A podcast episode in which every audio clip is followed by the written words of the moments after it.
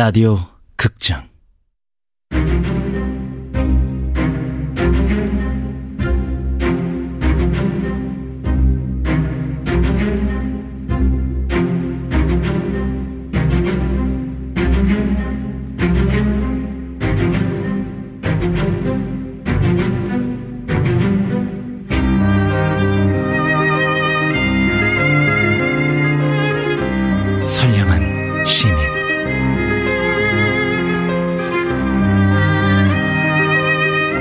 원작 김서진 극본 김민수 연출 황영선. 열여덟 번째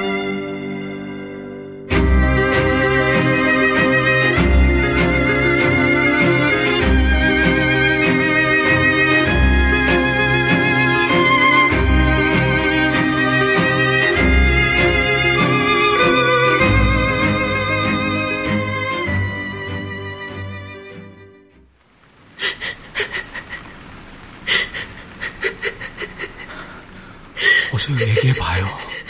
얘기하고 나면 분명 후련해질 거예요. 장담할 수 있어요. 나도 하고 싶긴 한데 근데 할 수가 없어요 할 수가 없어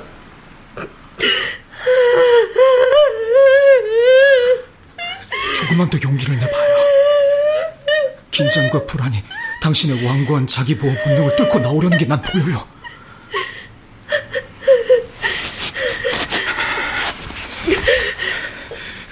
이리 와요, 어서.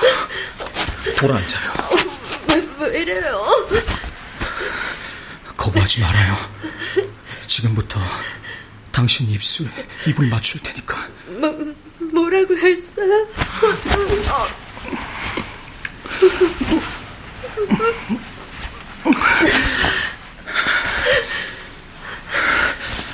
부드러워요. 당신의 촉촉하고 따뜻한 야가 내 혀에 닿자 순간 아찔했어요. 못 느꼈어요? 위험한 행동이에요 상관없어요. 이제부터 당신은 나한테 흥미롭고 신기한 연구 대상 그 이상이에요. 여자예요. 정신이 없네요 이제 얘기해봐요.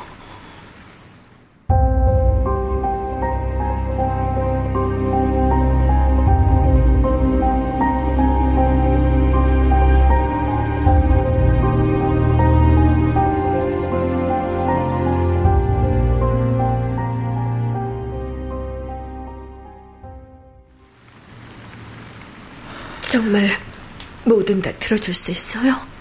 네, 뭐든요. 당신이 어떤 이야기를 해도 비난하지 않아요. 거짓말 정말이에요. 덧붙여 비난할 권리도 없어요. 좋아요 해보죠 하죠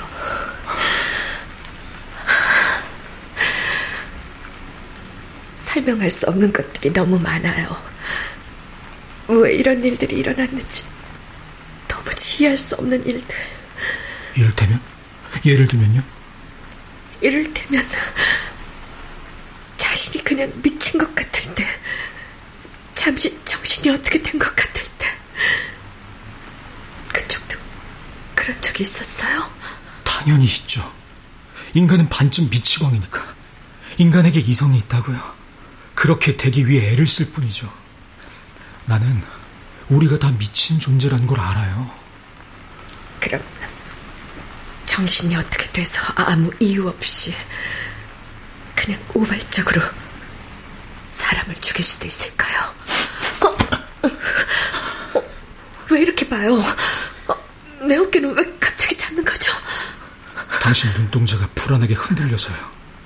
그 밑에는 짙은 피로도 깔려 있고 내가 제대로 본 거 맞죠? 누군가가 강제로라도 주저앉아주길 바래요. 이렇게 읊조려봐요. 어떡해요? 그것은 내 탓이 아니다. 나와는 무관한 일이다. 그것은, 그것은 그것은 내 탓이 아니다. 나와는 무관한 일이다. 아까 그냥 우발적으로 사람을 죽일 수도 있냐고 물었죠. 당연히 그럴 수 있어요. 그리고 난 설령 당신이 그런 상태에서 사람을 죽였다고 해도 이해해요. 왜죠? 의심하고 있군요. 지금 당신 눈동자에 의심과 불신이 가득해요. 왜 답이 없죠? 뭘 보고 있죠? 저기서 거울을 봐요. 기둥에 세워진 저 거울요. 거울이 왜요? 기둥 거울에 비친 내 얼굴. 낯선 사람 같아요. 그냥 당신이에요. 설령 내가 누군가를 죽였다 해도 이해한다는 당신 말 거짓말이죠. 아무것도 모르잖아. 모르면서 안다고 이해가 되는 게 아니에요. 이해한다고 해서 다 알 필요도 없어요. 이해는 의지예요. 왜 당신은 날 이해할 수 있다는 거죠? 이해는 의지라면서요. 당신한테는 왜 그런 의지가 있는 거죠? 그거는 어떻게 사람을 죽였다는 것도 이해할 수 있어요? 나는 이해가 안 되는데. 혹시 혹시 뭐요? 어? 당신한테 비슷한 경험이 있는 거 아니에요? 맞죠? 맞군요. 답하기 싫어요. 대답해봐요. 그냥 우리 키스예요.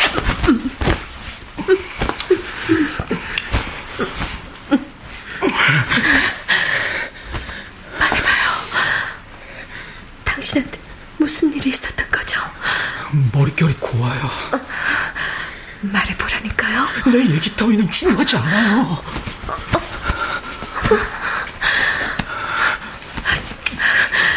중요하든 그렇지 않든 나는 이럴 수 있어요. 얘기해봐요. 별거 아니에요. 어떤 당신 얘기랑 비슷해요. 내 얘기? 내 얘기가 뭔데요? 내 얘기가 뭐죠? 마법의 시간이 끝났군요. 하지만 난 아니에요. 아직 흥분이 가시지 않았거든요. 이거 가만히 있어요. 이거 놔요. 당신을 놔주지 않을 거예요. 그렇게 겁불도.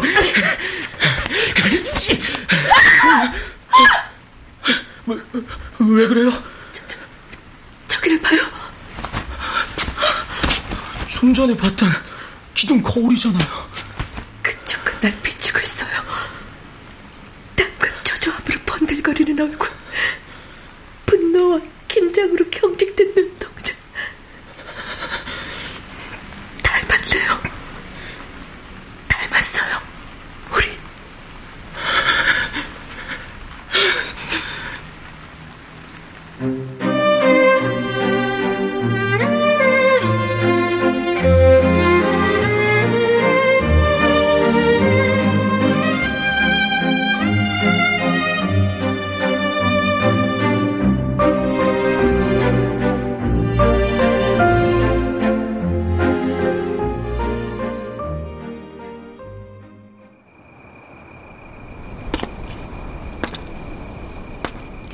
나는 더 기다릴 수 있어요. 그게 정확하게 어떤 의미죠? 의미 따위는 없어요. 그냥 그대로예요. 어쨌든 오늘 밤이 당신과 나 사이 아주 중요한 순간이었네요. 이었던 것 같은데. 아, 아니라니까. 저쪽이야. 아, 저, 기 아줌마, 혹시 고려시대 무덤 있는 곳 아세요? 음, 반대편으로 가야 하는데. 아이, 거봐, 미친놈아. 내 말이 맞지? 그래, 잘났다, 이 미친놈아. 고맙습니다. 저기 혹시 연쇄 살인범 잡으러 가니? 어, 어, 어떻게 알았어요? 아줌마들도 그런 거 해요? 아니야. 조심하렴. 원래도 위험한 곳이니까. 걱정하지 마세요. 거기서 다른 애들이랑 뭉치기로 해서 연쇄살인범 따위는 수로 밀어붙일 수 있어요. 야, 야, 빨리 가자. 벌써 어, 늦었어. 어, 알았어. 감사합니다. 감사합니다. 설마 기현이가 그 머릿속에 껴있는 건 아니겠지?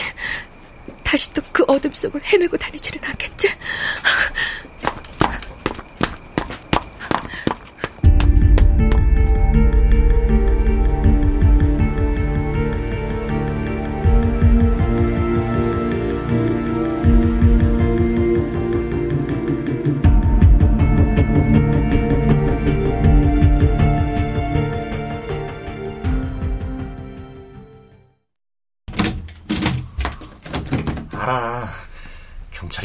주변에서 철승에 대해 묻고 돌아다니는 거.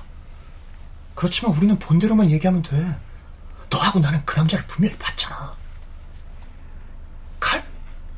난 칼 본 적 없어. 그건 분명 범인 거야. 아, 다행이다. 아, 엄마! 통화 중이니? 아, 왜 노크도 없이 방문을 열어? 아, 나가. 아, 나가라고! 늦기 전에 자라. 나도 듣고 싶지 않았어. 아무것도 듣고 싶지 않아.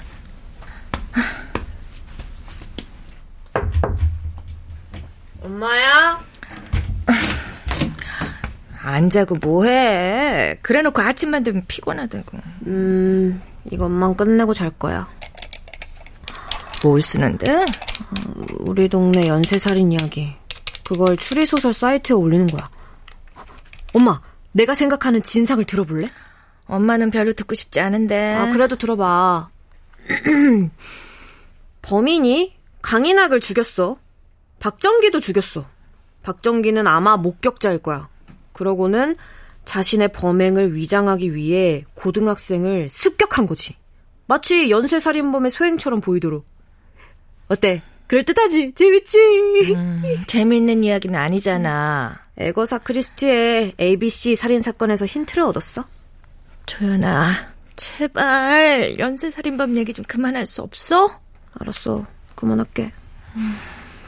대신에 나중에 결정적인 뭔가를 찾으면 그땐 다시 꼭 들어줘야 돼.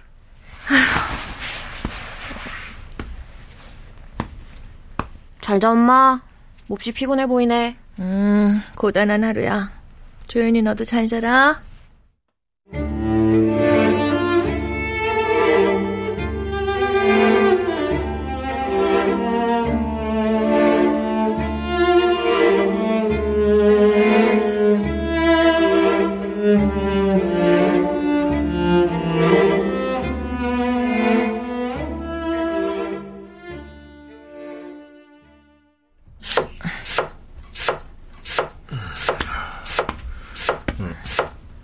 무생치하려고?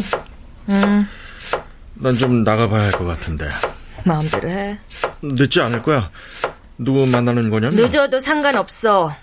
누굴 만나는지도 상관없고. 무슨 일이 있어? 무슨 일이 있었으면 좋겠니?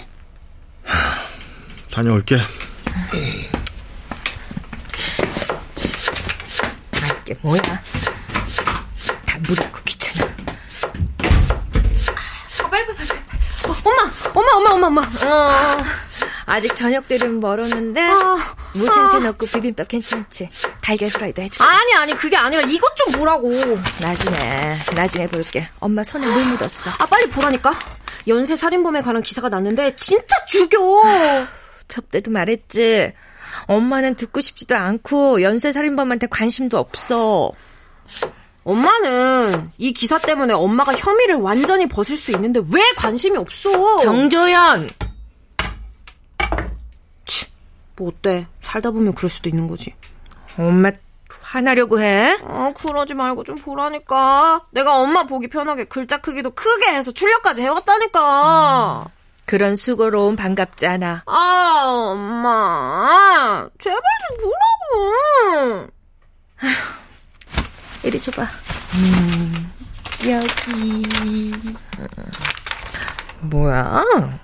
일간지 기사가 아니라 개인 블로그 글이잖아. 그게 뭐 중요한가? 아, 거기 사진도 있어. 개천가와 공장 뒤편 숲속 사진이네? 근데 여긴 강인학이란 그 남자가 죽은 장소와는 관련 없는 곳이야. 엉뚱한 곳이라고. 그런가. 근데 사실 그건 중요한 건 아니니까. 이제 기사 읽어봐, 엄마. 에거사 크리스티의 마을에 무슨 일이 있었나? 최정훈의 블로그, 하드보일드 원더랜드, 각종 사건 사고의 이면 발치기.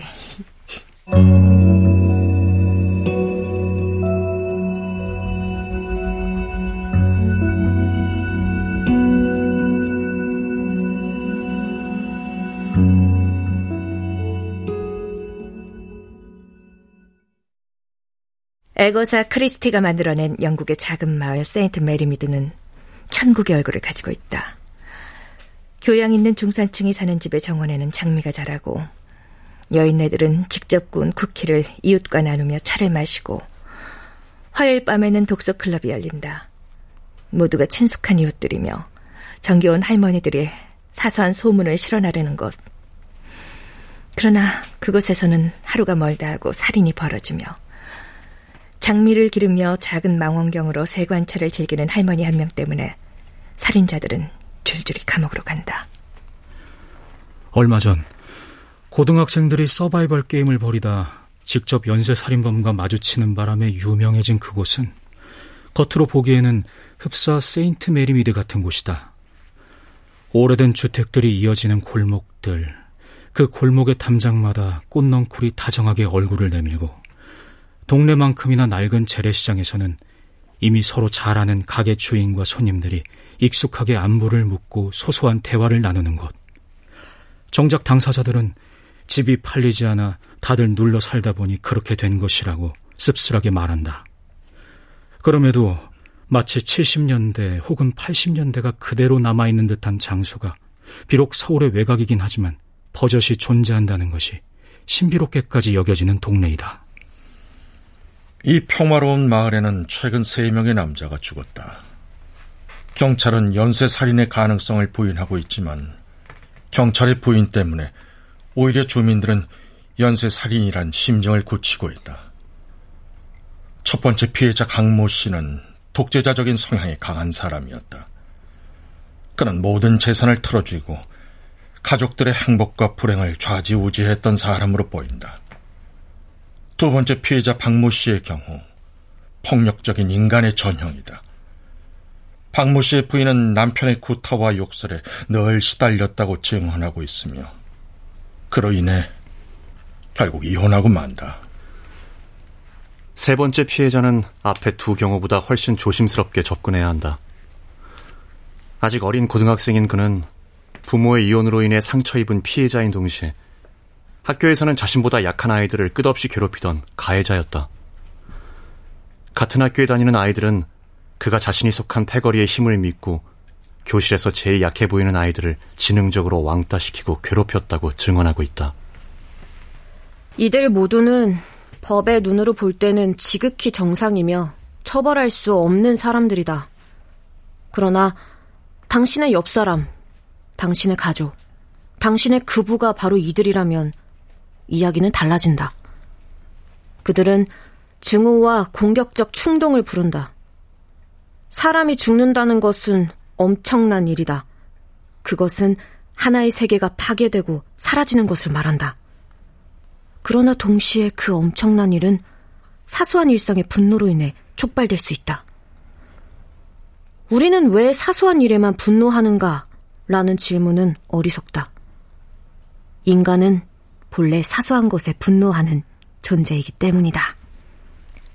지금 이 마을을 돌아다니는 살인자는 지극히 평화롭고 평범한 일상 속에 숨어 있는 잔인함을 보고 있는 것인지도 모른다.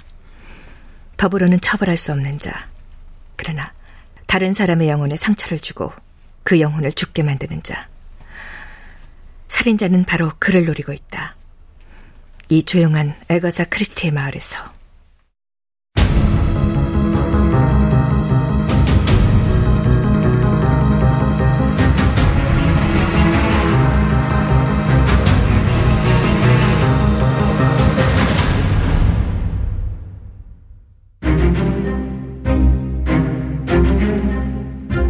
라디오 극장 선량한 시민 김서진 원작 김민스 극본 황영선 연출로 18번째 시간이었습니다.